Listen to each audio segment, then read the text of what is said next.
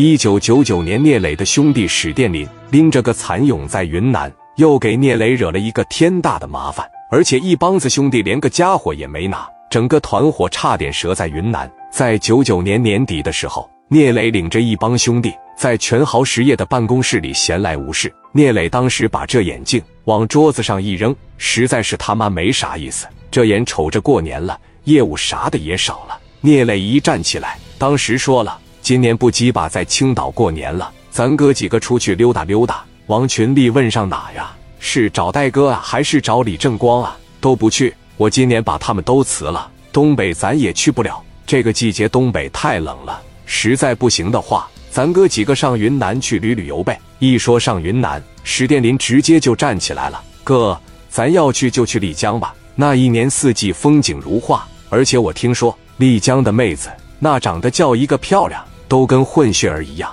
我是特别喜欢云南的妹子。”聂磊当时说去丽江行，你别拎着个蚕蛹总给我惹是生非，咱这么的就往丽江去吧。丽江到青岛几千公里，开车的话太远了，坐飞机来的倒是快，但是觉得没啥意思。有那么一句话叫做“最美的风景永远在路上”。哥几个一番商量，决定坐大绿皮火车包个车厢，一路看着风景，喝着小酒，摔摔扑克，这感觉多好！兄弟们还能多亲多近。但是你别忘了，坐火车就拿不了家伙事了。聂磊当时一琢磨，无所谓了，反正是去玩的。咱低调点，别惹事。一说坐火车去，聂磊想起一个人，那就是老高丽。他在火车上活动比较频繁，这些年老高丽也没少帮聂磊，所以决定带着老高丽一起去。第二天，聂磊领着四大金刚以及王群力、刘毅等核心成员，在火车站跟高丽会合，上到车厢往里边一坐，随着火车噗呲一发动，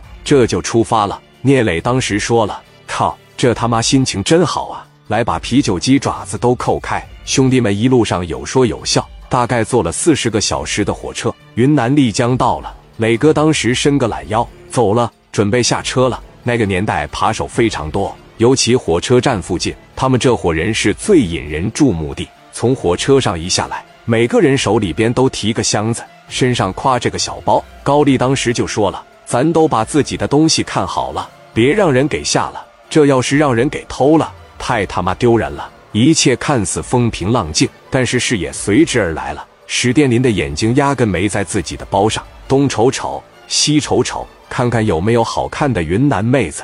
我操，这真好啊！一个劲的在这看。聂磊当时在前面走着，说：“你他妈快点行不行啊？要是喜欢云南妹子的话，你等晚上咱找个夜总会，给你安排一个，不完了吗？”你快快别在这给我丢人！一说快点，史殿林赶紧往前冲。有老高丽在这，咱自个肯定是不挨偷，但是你阻挡不了小偷偷别人。这个时候，眼瞅着从火车上下来一个女孩，一边走一边喊：“抓小偷，抓小偷！”声音特别大。聂磊、史殿林等人本能的回头一看，一个女生手里拎着自个的高跟鞋，光着脚丫子在前面追。这个小偷年龄大概三十岁左右。手里还拿着女孩的包，小偷哇哇的奔着聂磊他们这边就跑来了。史殿林一瞅，他没有注意到那个小偷，他这个眼睛一直盯在那个女孩身上。女孩一跑起来，长发飘飘，皮肤不黑不白，眼睛是那种发蓝的眼珠，一看就跟混血儿一样。史殿林一琢磨，这不就是标准的云南妹子吗？长得太漂亮了，小嘟嘟唇特别的自然，小鼻子那个挺翘，身材特别妖娆。史殿林打老远一看，一眼就相中了。这时候老高丽一看有小偷抢劫，一步就上去了。史殿林当时一瞅，说：“高丽让我来。”高丽根本就听不进去了，眼瞅着这个英雄救美的角色呀，就让老高丽收入囊中了。但是人家老高丽对女孩没啥兴趣，完全是为了整这个小偷。小偷怀里抱着包，一边往前跑，一边回头看，看看女孩还追不追了。趁着小偷回头看的时候。老高丽的脚丫子稍微往前一伸，等小偷再转过来的时候，没看着老高丽的这脚丫子，直接扮了一个狗吃屎，哐的一下子，直接的就趴地上了，门牙当时摔掉了好几颗。